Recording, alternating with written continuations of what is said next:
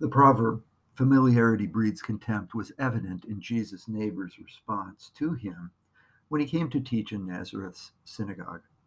They were amazed at his teaching and at the reports of what he had done in other cities. But rather than listening to Jesus, they were offended by him. The question is, why? They should have been honored that he had been raised in their community, that they had known him as a child and young man, but they weren't. Rather, they were filled with contempt toward him because they had known him, because they knew his brothers and sisters.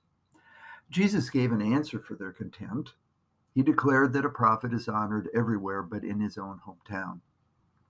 It can happen that a young person leaves their hometown and is successful, maybe becomes famous.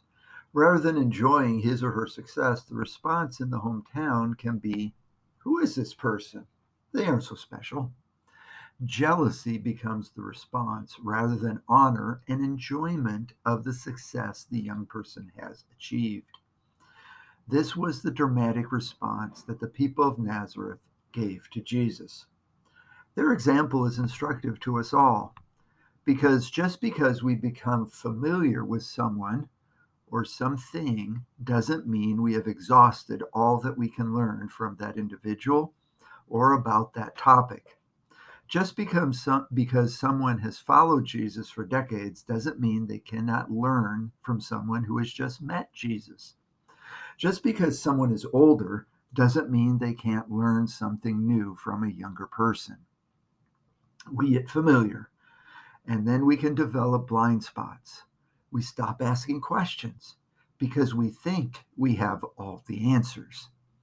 One of the fascinating aspects of following Jesus is the reality that there is always something new to discover.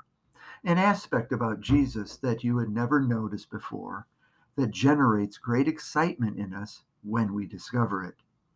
Following Jesus is more than developing good disciplines and routines.